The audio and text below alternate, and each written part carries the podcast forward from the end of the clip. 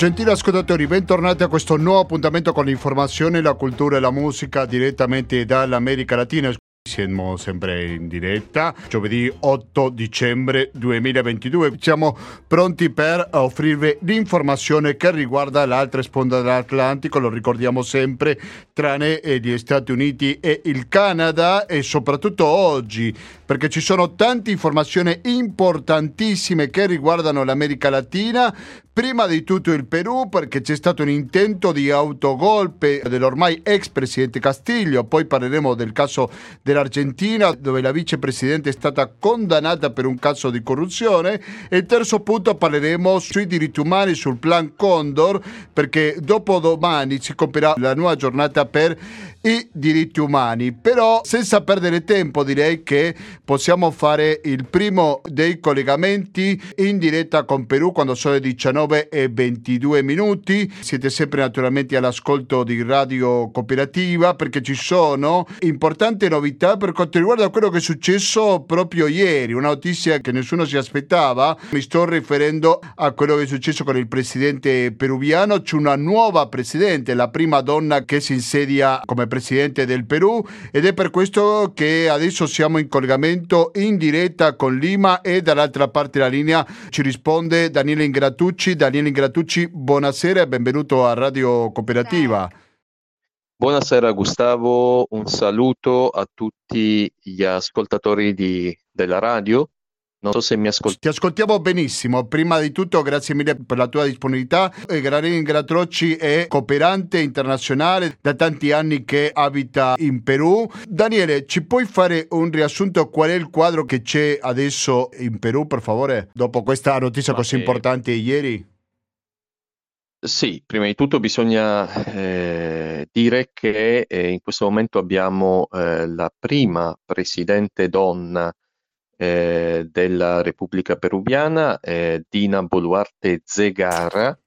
Eh, la signora è un'avvocata, ha 60 anni, eh, ha militato nelle file di Perù Libre. Perù Libre è il partito che ha portato al governo Pietro Castillo, però in un secondo momento è stata defenestrata eh, da questo partito, quindi non fa più parte del, del partito, dell'ex partito di governo, non essendo più Castiglio presidente, eh, ed è stata giustamente eletta, eh, ha ricevuto l'incarico eh, ieri eh, nel pomeriggio eh, di fronte al congresso nel suo primo discorso ha richiamato eh, l'importanza, ha risaltato l'importanza di un governo di unità nazionale.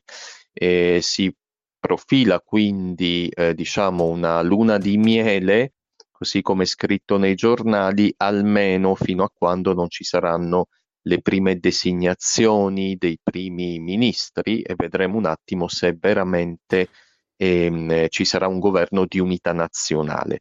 E, ehm, voglio anche ricalcare che nei giorni scorsi c'è stata anche una visita della OEA, l'OEA è l'organismo de los Estados Americanos è eh, chiaramente un organismo eh, internazionale eh, che eh, diciamo, ha fatto un po' da garante eh, inviando eh, un, un'equipe eh, di alcune alte autorità, giustamente inviandolo in Perù, eh, giustamente su richiesta del governo di Pedro Castillo, ehm, perché comunque la situazione era abbastanza eh, tesa tra eh, governo e eh, congresso. E una delle raccomandazioni che avevano poi rilasciato questi alti funzionari della OEA era giustamente quella di eh, poter imbastire, poter iniziare un dialogo eh, nel, in una cornice di unità nazionale. Eh, purtroppo eh, diciamo, questo dialogo eh, non è iniziato tra Castiglio e il congresso e sembra adesso che possa iniziare tra la presidenta del, del Perù, Dina Boluarte Zegara, e il congresso che è comunque il congresso, eh, il solito congresso, cioè eh, conformato dalle stesse figure eh, politiche e, e, partitiche che hanno eh, votato eh, poi ieri in massa 102 eh, voti a favore per la destituzione di Castillo. Siete all'ascolto di Latinoamericano, dall'altra parte ci risponde Daniele Ingratucci in diretta da Lima. Per capire un attimo la situazione per cui siamo arrivati qua, dobbiamo ricordare che sempre c'è stata una situazione molto tesa e molto attriti fra il Parlamento peruviano e il presidente Castillo. Possiamo riassumere in poche parole il perché di un rapporto così complicato? Allora, possiamo eh, riassumerlo in poche parole dicendo che il mandato di Pedro Castillo è durato un anno e cinque mesi. In un anno e cinque mesi Pedro Castillo ha dovuto rispondere a due tentativi di impeachment, e a tre alla fine perché il terzo è andato in porto, è quello che è andato in porto ieri e Castiglio ehm, non era, ricordiamolo, un rappresentante del partito Perù Libre, però come eh, spesso succede nel caso peruviano, eh, ci sono alcune, eh, alcuni postulanti alla, alla, presidenza o a altri tipi di cariche pubbliche che non hanno partiti e che poi vengono appunto adottati, tra virgolette, da eh, partiti politici che sono iscritti e che possono presentare diversi candidati. Quindi ehm, Pedro Castillo, diciamo, stava riscuotendo un certo successo e Perù Libre eh, ebbe diciamo, la prontezza di candidarlo come suo rappresentante. E perché mh, eh, diciamo, sottolineo questo aspetto? Perché appunto non essendosi formato all'interno del partito, certe volte la relazione tra Pedro Castillo e Perù Libre non era neanche molto idilliaca, però eh, Pedro Castillo sapeva che Perù Libre era fondamentalmente l'unico partito che lo avrebbe appoggiato sempre quando eh, gli obiettivi anche del partito fossero stati portati avanti. Tra gli obiettivi del partito c'era quello per esempio della eh, riformulazione della Costituzione ispirandola alla eh, Costituzione politica del Perù, ispirandola al, alla Costituzione del 1975, eliminando quindi quella del 93 che eh, è la Costituzione che fu eh, diciamo scritta eh, e firmata da eh, Fujimori. Quindi ehm, eh, diciamo che non sempre la situazione era idilliaca, non sempre quindi Pedro Castillo aveva l'appoggio anche diciamo dei suoi ehm, compagni di partito. Dall'altra parte eh, c'era un'opposizione che diciamo con l'elezione di Castillo ha visto eh, salire alla ribalta una classe politica diversa, eh, associazioni, gruppi di potere diverse, quindi c'è stato proprio uno scontro, diciamo, politico a livello di gruppi di potere che eh, si è poi concretizzato negli scontri continui tra il Parlamento e eh, l'esecutivo, tanto che alla fine l'opinione pubblica, diciamolo pure, da quasi eh, 7-8 mesi l'opinione pubblica considerava che sia il governo di Castiglio sia i congressisti, i parlamentari dovevano un passo, eh, fare un passo indietro e arrivare a nuove elezioni. Molto spesso eh, si sentiva dire che era importante eh, poter istituire nuove elezioni. certo, mh, eh, questo, questo, periodo eh, di questo anno e cinque mesi, diciamo, di scontri continui eh, ha terminato per eh, stancare eh, diciamo, l'opinione pubblica, gli elettori, gli stessi partiti politici, per cui la soluzione migliore sembrava quella che sia il governo sia i congressisti facessero un passo indietro. Sì. Alla fine eh, però eh, nessuno dei due voleva fare un passo indietro e anzi c'è stata questa, questa, corsa in avanti da parte di Pedro Castillo in un momento in cui in effetti eh, eh, lui sarebbe stato sottoposto a impeachment, ehm, eh, cosa che era prevista ieri in mattinata, però bisogna anche dire che fino a ieri mattina eh, non c'era sicurezza che il congresso avrebbe ottenuto gli 87 voti per eh, deporre Castiglio. Quindi da un certo punto di vista non si capisce perché poi ci sia stata questa strategia di corsa in avanti di Castiglio e eh, questa azione assolutamente illegale di eh, dichiarare eh, chiuso il Parlamento e di indire nuove elezioni. Sì, allora Daniele Gratucci sui giornali peruviani parlano di una strategia poco eh, organizzata, poco pianificata, perché alla fine si sapeva che Castiglio aveva poche probabilità di avere successo in questo intento di autogolpe, non so se così possiamo chiamarlo. Sì, possiamo chiamarlo un golpe alle, alle istituzioni. Ricordiamo, è stato ehm, praticamente, eh, ci sono stati molti interventi da parte di alcune istituzioni dello Stato e, e anche private eh, che hanno denunciato questo golpe, il Tribunale Costituzionale, la Difensoria del Pueblo, eh, la stessa ambasciata statunitense qui al, a, a, Lima. E quindi diciamo il Castiglio si è visto senza più terreno sotto i piedi e ancora mh, diciamo ehm, si sta cercando di capire perché appunto abbia preso questa, questa decisione, si pensa consigliato eh, ehm, dai suoi avvocati e eh, dall'ex primo ministro Annibal Torres che è sempre stato uno degli uomini eh, più di fiducia eh, e dalla eh, ex, ex, prima ministra Betsy Chavez eh, che sembrano siano state due persone che lo abbiamo consigliato di, di, eh, di dissolvere praticamente il Parlamento. E bisogna anche sottolineare che nel suo discorso l'ex Presidente Castiglio non parla solo di dissolvere il Parlamento, parla anche di fare una riforma del sistema giuridico che era lo stesso sistema che lo stava investigando per questioni di corruzione ehm, e parla anche della, ehm, di un Parlamento, di un'assemblea costituente più che di un Parlamento che in nove mesi avrebbe dovuto eh, elaborare una nuova Costituzione. Quindi in un certo senso ehm, ehm si riferisce a eh, dei, degli obiettivi che erano obiettivi chiari del partito Perù Libre fondamentalmente soprattutto quello dell'Assemblea Costituente. E, ehm, eh, sì, sì, vado... appunto... Eh, sì. Dinal Boluarte, la neopresidente, sembra una figura di sinistra, però sicuramente dovrà moderare l'opposizione perché c'è stata una specie di tregua fra l'opposizione e il governo perché lei si potesse insediare, sicuramente dovrà usare i suoi poteri di negoziazione, non tanto evitare qualsiasi posizionamento radicale o qualcosa del genere, no?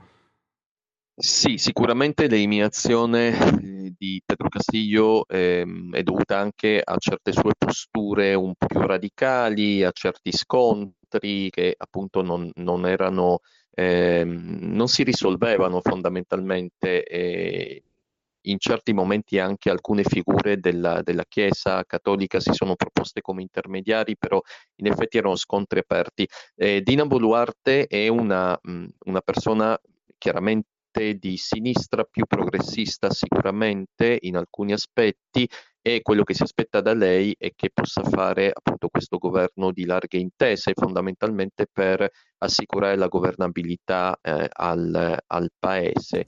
E, ehm, mh, eh, fondamentalmente è, è questo.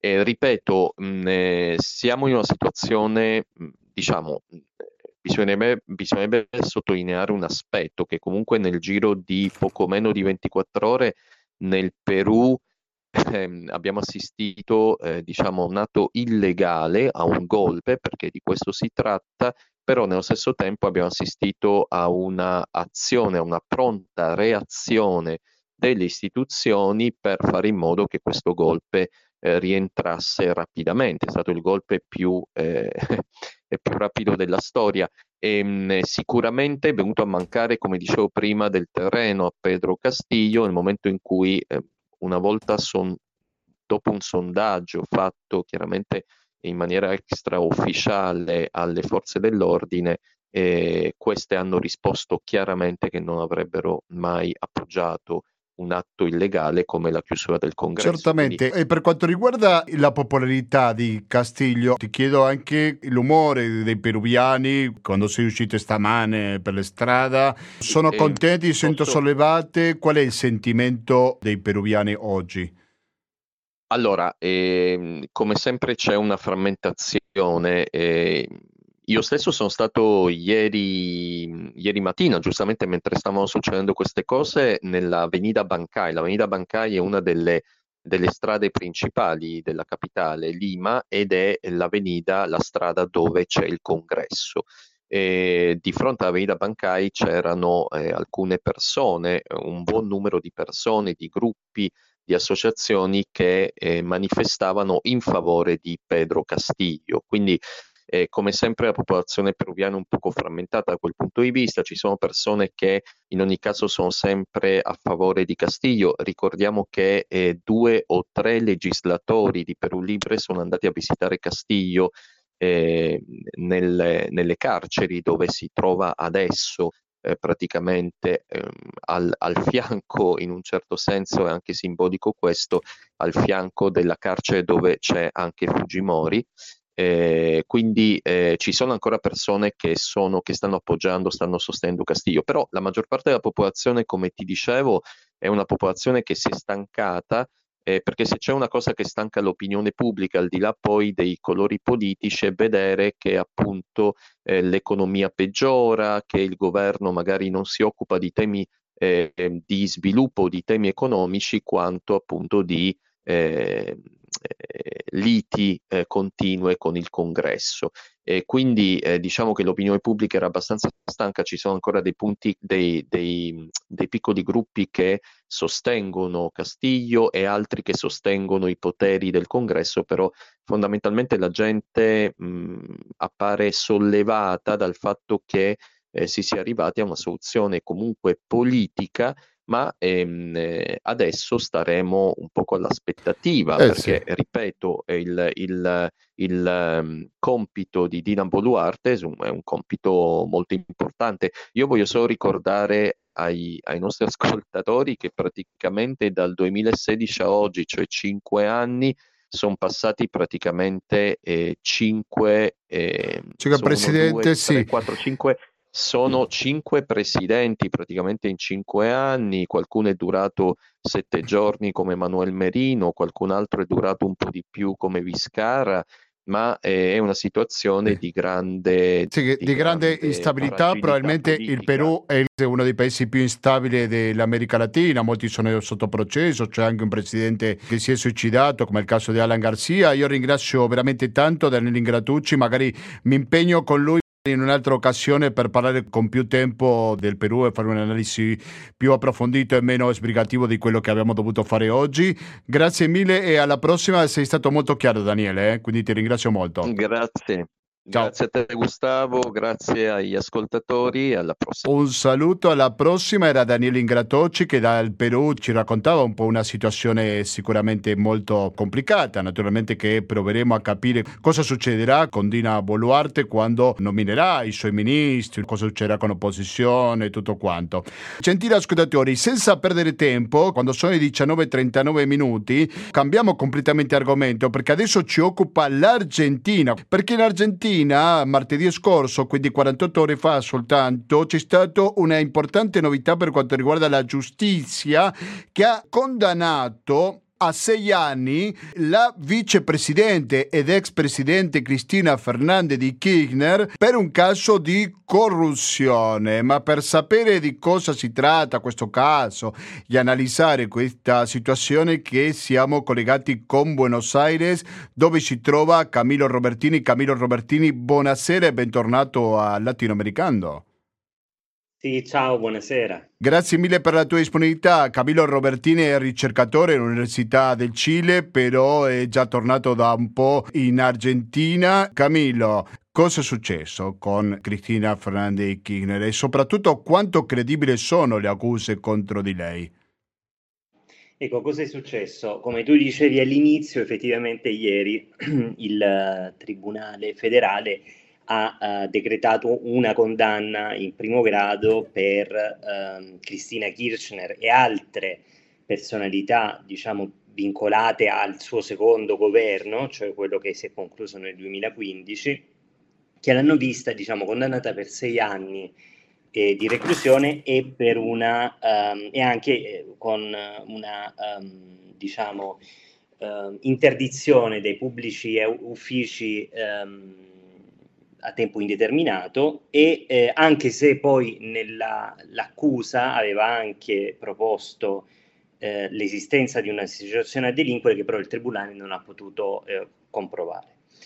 E la fondatezza di queste, di queste, accuse ovviamente è il centro, il nodo politico di questa vicenda. Um, da anni sappiamo che eh, soprattutto durante il secondo governo di Cristina Kirchner ci sono stati molti casi di corruzione in Argentina eh, ma dall'altro sappiamo anche eh, come eh, la giustizia in America Latina negli ultimi anni sia diventato in un certo modo una sorta di contropotere nei confronti di quei governi che a torto o ragione si definiscono eh, popolari.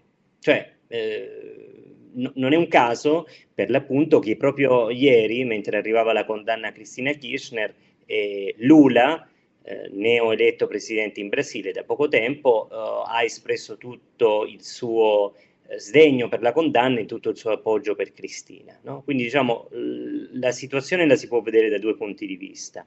Da quello di chi dice per l'appunto che, eh, che Cristina è ehm, colpevole, e da chi invece, come la stessa Cristina uh, ha dichiarato in una lunga intervista che ha rilasciato, un lungo monologo che ha rilasciato attraverso i social, cioè che in Argentina è presente un uh, partito judicial, ha detto Cristina, che quindi sta cercando di toglierla fuori eh, dalla scena politica in vista delle elezioni dell'anno prossimo. Camillo Robertini, che ci sta parlando, ricordo da Buenos Aires, possiamo fare un breve accenno alla causa per la quale è accusata Cristina? Non ti chiedo di prendere parte a favore o contro Cristina, però Chinerimo ha detto che erano prove false, che non c'erano prove, poi c'è stato questo caso dei funzionari che sono andati in Patagonia, che si sono riuniti al lago Escondido. Che impressione ti sei fatto a te? Prego.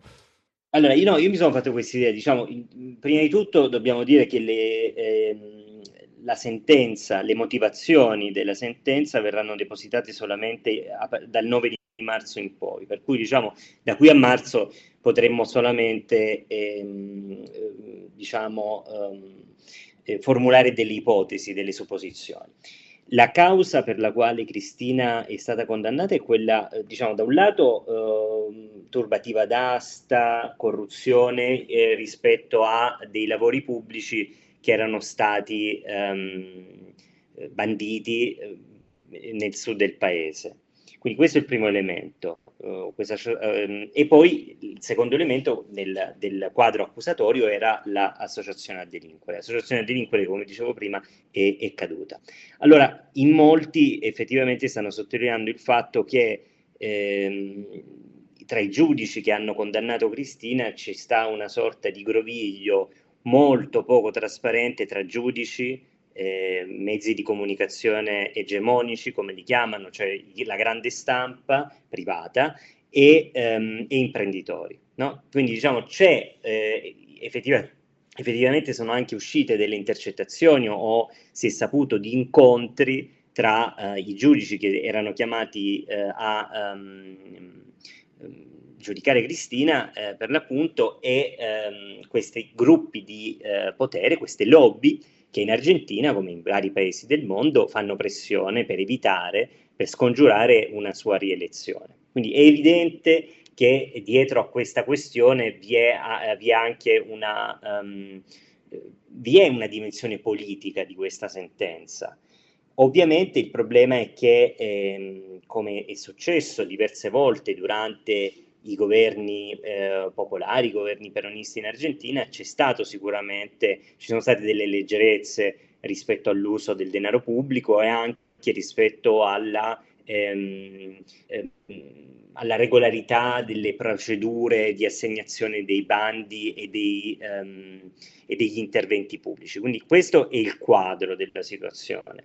Ovviamente è complicato stare a stabilire eh, le, ehm, la, la um, colpevolezza o meno di Cristina perché non abbiamo ancora le carte, però eh, quello che probabilmente può essere più interessante è riflettere sul fatto che eh, in questo particolare momento dell'Argentina, no? il paese probabilmente a dicembre riuscirà a raggiungere il 100% dell'inflazione, si apre eh, un anno elettorale, diciamo, il paese riceve questa condanna come un vero e proprio terremoto politico, no? di fronte alla presidenza di Alberto Fernandez che era stato scelto da Cristina ehm, tre anni fa per, ehm, per la presidenza, per questa sorta di ticket, Cristina vicepresidente e Alberto presidente, diciamo, venendo meno la figura di Cristina che ha già dichiarato per, per, l'appunto ovviamente ricorrerà in Cassazione quindi ci vorranno molti anni per, per avere poi una giustizia una eh, sentenza definitiva.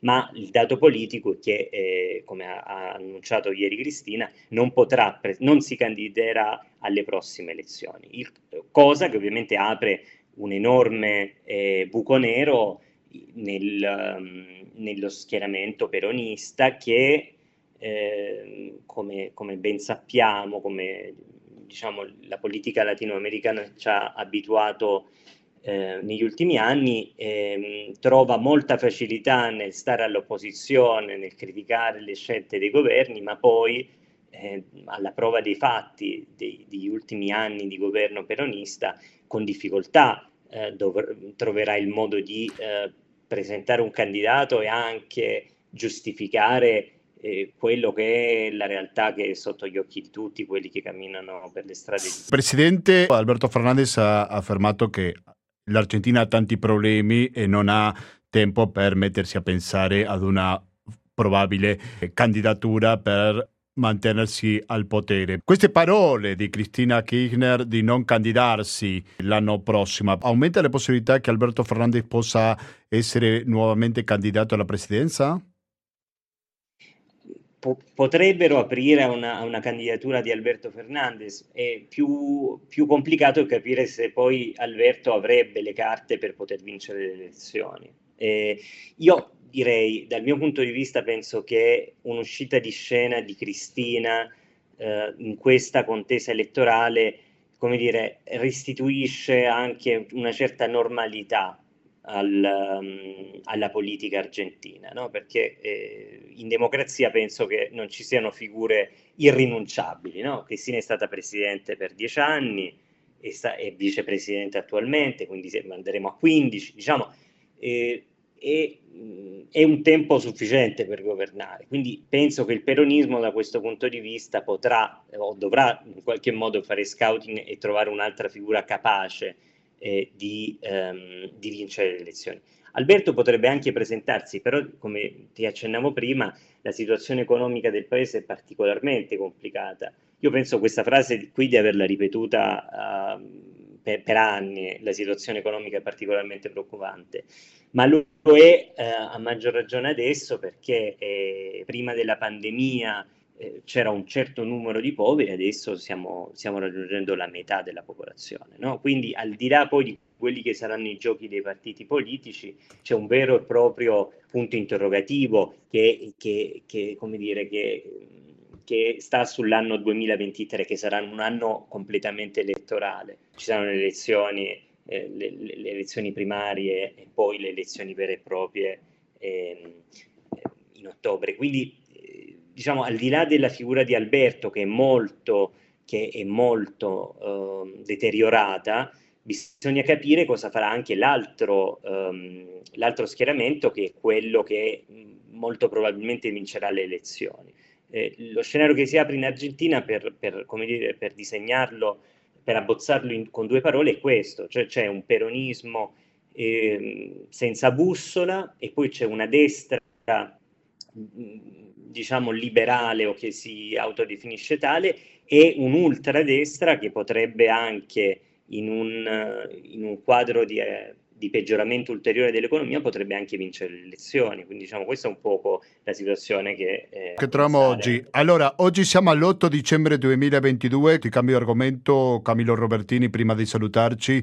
Fra due giorni soltanto ci sarà una nuova giornata mondiale per i diritti umani. Il nostro intervistato ha scritto un libro che si chiama Quando la Fiat parlava argentino, una fabbrica italiana e i suoi operai nella Buenos Aires dei militari 1964-1980 con Le Monière, è un libro di tre anni fa. Vuoi farci una breve riflessione di cosa sarà questa giornata? No, allora, la questione dei diritti umani è una questione centrale nella politica uh, latinoamericana, nella politica argentina. Um, per l'Argentina probabilmente si, um, questa giornata avrà particolarmente rilevanza, uh, assumerà una particolare rilevanza perché eh, la condanna di Cristina, diciamo quella che lei ha definito una persecuzione, verrà legata in, in un certo modo in, a doppio filo a, a, queste, a, queste, vicende qui. Quindi ehm, anche pochi giorni fa, in occasione della morte di Eve e Bonaffini, abbiamo potuto vedere eh, come ehm, Abuelas o comunque una parte, una grossa fetta dei diritti umani eh, abbia ehm, a torto ragione ehm, iscritto la sua appartenenza politica al kirchnerismo. Quindi è molto probabile che anche eh, la questione, diciamo, una giornata di eh, riflessione sui diritti umani finirà inevitabilmente per riflettere, per riverberare quella che è l'attualità politica, cioè questa, questa donna, questa vicepresidente, questa politica di lungo corso dell'Argentina a cui in un certo modo viene impedito di fare politica. No? E, quindi eh, si giocherà, penso, su questa questione molto aperta, su questa questione molto aperta e, e su una uh, interminabile eh, spaccatura che c'è all'interno della società argentina tra chi ancora osanna Cristina e chi poi invece ne è detrattore, quella che viene chiamata qui grieta, la spaccatura, spaccatura che attraversa famiglie, società, città, quartieri, vicini e così via. Certamente. Allora, io ringrazio veramente tanto Camilo Robertini, ricercatore dell'Università di Cile formalmente, però lui si trova a Buenos Aires che ci ha fatto un'analisi credo che molto interessante a proposito di una situazione contraddittoria, difficile, complicata come quella che c'è nella politica argentina. Grazie mille per questo collegamento con Buenos Aires in diretta e alla prossima Camilo. Grazie, grazie a voi, arrivederci. Allora, ho detto prima che fra due giorni soltanto c'è la giornata per i diritti umani, che è una giornata mondiale, lo ricordiamo. Oltre a questa giornata c'è anche un anniversario della nascita di un piano sinistro, come il piano Condor. Lo ricordiamo, il piano Condor, questo coordinamento che è esistito negli anni 70 e 80 fra tante dittature del Sud America. Ci sono diverse ricerche su questo periodo nero. È uscito un libro che si chiama Los juicios del Condor, i processi del Condor, cioè la traduzione, il coordinamento repressivo e i crimini di lesa umanità in America del Sur, la sua autrice Francesca Lessa, alla quale abbiamo in linea in diretta da Oxford in Inghilterra. Francesca Lessa, buonasera e benvenuta a Radio Cooperativa. Ciao, ciao Gustavo, buonasera. Grazie mille per la tua disponibilità. Francesca Legza è ricercatrice, si occupa della politica latinoamericana all'Università di Oxford. Tu hai fatto questa ricerca, Francesca, che hai analizzato 3.000 documenti, cioè quindi ti sei veramente hai fatto una ricerca molto molto approfondita. Ricordiamo quando è che è nato il piano Condor, è su un nuovo anniversario. Di quale anno, Francesca, se ci può ricordare? Sì, certo, il piano Condor è stato creato eh, nell'anno 75 e eh, specificamente il, il 28 novembre del 1975 lo sappiamo con precisione grazie a dei documenti che sono stati ritrovati da ricercatori eh, nordamericani eh, nel Ministero degli Esteri del Cile, proprio un documento con quella data del 28 novembre del 75 che praticamente è l'accordo fond- eh, fondazionale del, del piano Condor. Proviamo a fare un viaggio verso quei periodi storico. È stata un'idea inizialmente di Pinochet? Come è nata questa idea? Sì, diciamo che la storia del piano Condor è è abbastanza lunga perché, ehm, nonostante abbiamo appunto la la data di questa riunione fondativa del piano Condor, in realtà le origini del coordinamento tra i governi sudamericani, molti dei quali erano già dittature militari, ma altri erano ancora governi democratici, risale in realtà alla fine degli anni '60. In particolare nella mia ricerca il primo caso di coordinamento repressivo, ehm, in America del Sur è è dell'anno '69 e in quel periodo, ehm, ho visto che c'erano stati molti casi di esuli brasiliani. Ehm, ricordiamo che la dittatura in Brasile è iniziata nell'anno '64, quindi è stata una delle prime dittature in America del Sud. E quindi già a finale degli anni '60 c'erano molti esuli brasiliani che vivevano in Uruguay, in Cile e in Argentina, che si erano rifugiati lì scappando appunto dalla repressione politica in Brasile. E proprio i primi casi dell'anno '69 si riferiscono a questi esuli brasiliani che vivevano in Uruguay, in particolare a, a Montevideo, e che già appunto in quel periodo venivano controllati, venivano eh, arrestati, interrogati, torturati e in molti casi venivano, diciamo, rimandati in Brasile. E quindi c'è questa appunto storia un po' più antica delle origini del del piano Condor, che si ispira proprio in questi primi casi degli esuli brasiliani della fine degli anni '60 e inizio degli anni '80. Poi, ehm, abbiamo un altro momento chiave che è all'inizio dell'anno 1974, dopo il il golpe di Pinochet di settembre 1973 e proprio qui vediamo che, ehm, se prima il Brasile, diciamo, era stato uno dei paesi più interessati a poter controllare e perseguitare i suoi esuli, in questo secondo momento sono in realtà l'Argentina e il Cile che sono interessati a poter, ehm, coordinare la repressione, ehm, contro gli esuli. E questo per 2 motivi: da una parte perché Ehm, l'Argentina in quel momento si era ritrovata a essere l'unico paese ancora democratico e quindi, ehm, centinaia di migliaia di rifugiati erano scappati dal Cile in Argentina. E quindi le forze di sicurezza, in particolare la polizia argentina, era leggendo i vari documenti di quel periodo, abbastanza preoccupata con questo influsso, ehm, di esuli e delle varie attività che queste persone realizzavano e dall'altro lato c'era il Cile e soprattutto nella dittatura di Pinochet un terrore e una paura che, ehm, gli esuli cileni all'estero in particolare iniziassero a realizzare campagne internazionali, come effettivamente poi fecero, per denunciare tutte le atrocità che erano state commesse, ehm, dopo il il golpe in Cile. E quindi in questo secondo momento abbiamo un asse Cile-Argentina dove su proposta del Cile, ma, ehm, con molto appoggio e sostegno da parte dell'Argentina e anche dell'Uruguay, ehm, si crea, ehm, diciamo un inizio di questo coordinamento repressivo che poi sfocerà, ehm, nella riunione fondativa del del piano Condor quasi 2 anni dopo.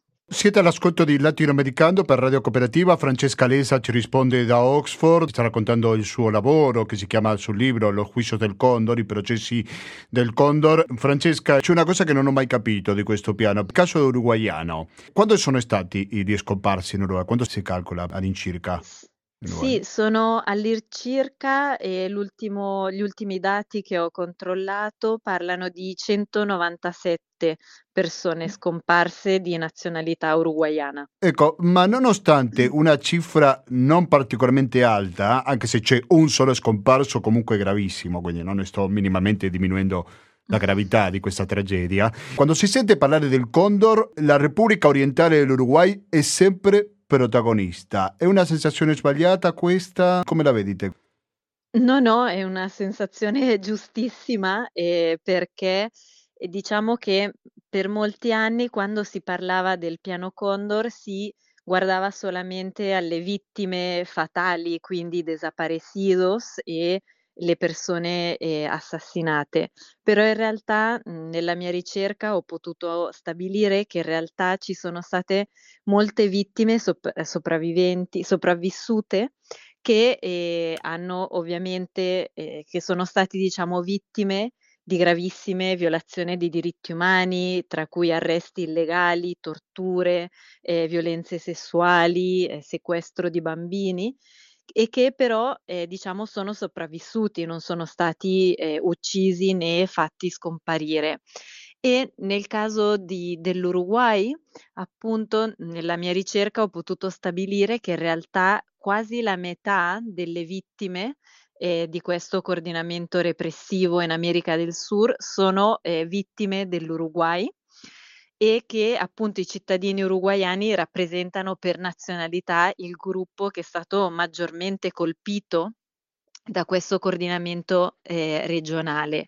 Ma non solo questo, ehm, non solo c'erano vittime uruguaiane del piano Condor in vari paesi dell'America del del Sud, ma in realtà dopo l'Argentina, che poco fa ho detto che è stato, diciamo, il paese dove si erano rifugiati moltissimi esuli e che quindi erano stati poi perseguitati lì dal piano Condor.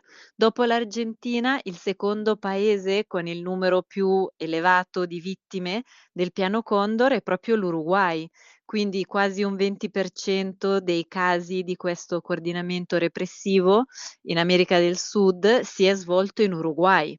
Quindi proprio la tua sensazione era corretta, perché c'è stato un ruolo protagonis di protagonista dell'Uruguay sia come, ehm, agente delle violazioni dei diritti umani contro gli esuli nel suo territorio e anche perché le vittime, ehm, all'estero, diciamo fuori dal territorio uruguaiano, erano comunque cittadini uruguaiani che erano perseguitati dalla dittatura uruguaiana grazie al piano Condor che permetteva a alle dittature di continuare a perseguitare gli esuli una volta che non si trovavano più, diciamo, dentro le frontiere del del pai del paese in cui in cui erano nati. Francesca Leisa, siamo alle soglie del 2023.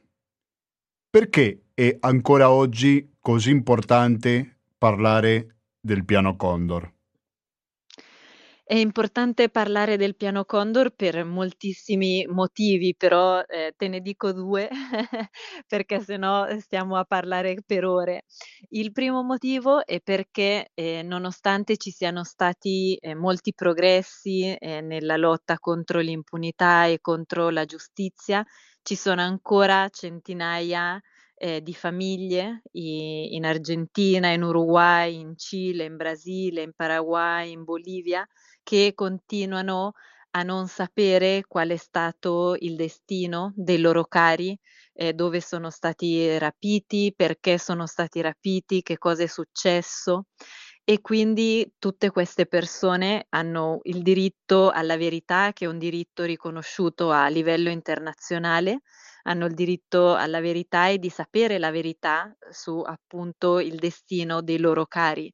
Ma questo diritto alla verità non è solo delle diciamo dei familiari, ehm, delle persone scomparse.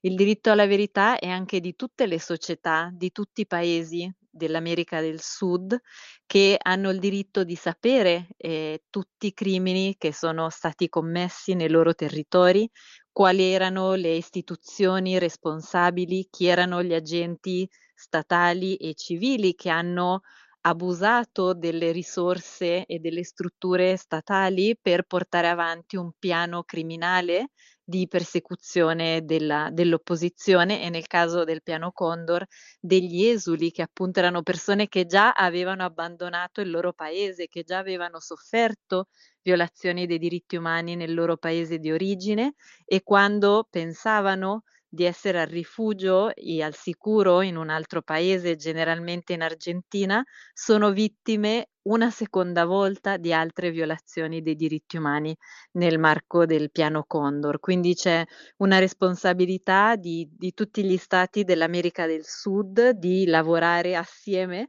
per eh, chiarire questi gravissimi eh, crimini contro l'umanità che sono stati commessi. Ma non è solo guardando al passato che è importante eh, parlare del piano Condor, ma anche guardando al presente e al futuro, perché purtroppo eh, la repressione senza frontiere eh, non è un fenomeno solo dell'America del Sud o solo degli anni 70, ma in realtà succede tutti i giorni, anche adesso, anche nel nostro presente. Purtroppo negli ultimi anni con nuovi governi autocratici, soprattutto in Asia, eh, nel sud-est asiatico, ma anche qua vicino in Europa, in Russia, eh, nella Bielorussia, eh, ci sono molti governi autocratici che continuano a perseguitare gli esuli. Credo che tutti gli ascoltatori si ricorderanno che l'anno scorso un aereo della Ryanair era stato dirottato con una sospetta minaccia di una bomba e fatto atterrare a Minsk in Bielorussia e, e, poi si è scoperto che in realtà l'obiettivo di questo finto attentato era per poter arrestare un oppositore politico della dittatura in Bielorussia. Quindi parlare del piano Condor e studiare il piano Condor ci permette capire anche la persecuzione contro gli esuli che continua a succedere nel nostro presente e sì. una ONG degli Stati Uniti che si chiama Freedom House proprio qualche mese fa ha eh, svolto una ricerca dicendo che negli ultimi sette anni ci sono stati più di 700 casi di esuli che sono stati vittime dei vari tipi di violazioni di, di diritti umani, tra cui torture, sequestri, sparizioni forzate e anche eh, eh, diciamo trasferimenti clandestini nel loro paese mm. di origine. Francesca Lessa, scusami se ritrovo, ma sì, siamo sì, quasi, sì. quasi in chiusura. Volevo chiederti mm. per il discorso del tuo libro, i processi del Condor. Ahimè, dobbiamo chiedere un po' di pazienza per potenziali lettori italiani, perché il libro in italiano quando è che arriva? A febbraio, marzo? No, no, a entro fine gennaio. Ah, entro fine no, gennaio. Non quindi... manca molto. No, sì, no, sì. non manca molto. Tra... Comunque, eh, chi, per chi capisce lo spagnolo, lo già può chiedere su internet, com'è che lo trova? Sì, si può comprare su internet, sulla pagina Penguin Uruguay, eh, si può comprare da lì e se no eh, basta aspettare a gennaio e si può comprare da Kudu Libri eh, in Friuli, però sarà disponibile in tutta Italia, comunque sì, in tutte le librerie. Il titolo è sempre come i processi del Condor, quale sarà? I, pro- i processi Condor. Ah, sì, i processi, i processi Condor, Condor, editoriale? Sì, è Kudu. Ah, Kudu. Kudu, Kudu. libri. Ok. Sì. Vabbè, intanto è con Laurus, no? La versione in spagnolo, giusto? Sì, Taurus, sì con scusami. Taurus. Taurus, sì, sì, no, sì, Laurus. con Taurus, sì, eh. esattamente. E approfitto anche per ringraziare rapidamente il 24 marzo Onlus che ha appoggiato e aiutato nel progetto di traduzione del libro all'italiano. Perfetto. C'è anche la traduzione Maria Delgado, sto vedendo sul frontespizio, no? Esattamente, Maria Delgado che ha fatto la traduzione allo, spagno- allo spagnolo dall'inglese e Francesca Casafina che ha fatto la traduzione all'italiano. Ormai siamo coperti per tutto, eh? sì, ci manca solo il portoghese. Eh, vabbè, dai, sicuramente no, non mancherà nemmeno quella traduzione. Grazie mille e buon lavoro, Francesca Alesa. Grazie mille Gustavo, un abbraccio. Un abbraccio, ringrazio molto Francesca Lessa che abbiamo fatto questo collegamento in diretta con Oxford perché lei è una ricercatrice di questa università. A proposito, una si è compiuto un nuovo anniversario della nascita di questo piano sinistro chiamato Condor e dall'altra parte perché lo ricordo, fra due giorni soltanto ci sarà la giornata internazionale per i diritti umani. Gentili ascoltatori, sono le 20 e 12 minuti. 20 e 12 minuti vuol dire questo. Ovvero che è arrivato il momento di salutarci. In questa trasmissione molto intensa direi, perché prima ci siamo collegati in diretta con Lima, con Perù, per parlare dell'instabile politica peruviana dopo l'uscita del potere da parte dell'ex presidente Pedro Castillo. Da Lima ci siamo spostati a Buenos Aires per parlare sulla condanna contro la vicepresidente Cristina Fernandez di Kirchner. Anche lì la situazione politica è tutt'altro che tranquilla. Eh? E abbiamo appena concluso con un collegamento in diretta con l'Inghilterra per parlare del piano Condor di questo libro appena uscito in spagnolo e che fra poco, il mese prossimo, uscirà pure in italiano. Ricorderemo questo quando sarà il libro uscito. Ya salimos adelante, ya no le den mente, y abrazo para toda mi gente. Meglio perdersi che nunca. Allora, questa trasmissione è la successiva con i festeggiamenti di 17 anni di trasmissione dove abbiamo intervistato in esclusiva la vedova dello scrittore cileno Luis Sepulveda se qualcuno non lo ha sentito, beh, allora può andare sul www.radiocooperativa.org e trovare questa trasmissione, credo che è molto interessante, naturalmente non per il sottoscritto, bensì per Gianes, che era la moglie di Sepulveda. Ci trovate anche sulle principali piattaforme di audio on demand.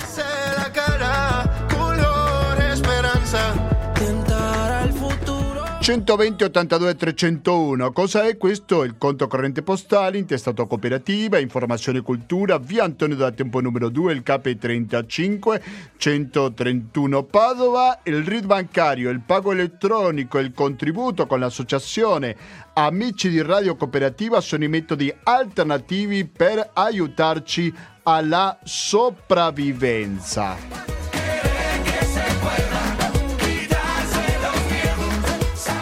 Sopravvivenza che passa non soltanto per questa trasmissione, bensì per le molto interessanti trasmissione che ha Radio Cooperativa, perché fra poco inizierà un intervallo musicale che andrà avanti fino alle 21.30, mentre che dalle 21.30 fino alla mezzanotte sarà il momento di ascoltare Internotte. E ricordo che è perché domenica prossima ci sarà il pranzo di Radio Cooperativa. Prendete carta e penna perché subito sentiremo la sigla di invito a questo importante eh, pranzo. Basta, da Gustavo Cao non mi resta più che salutarvi noi ci diamo appuntamento per la rassegna stampa lunedì prossimo. Grazie e alla prossima!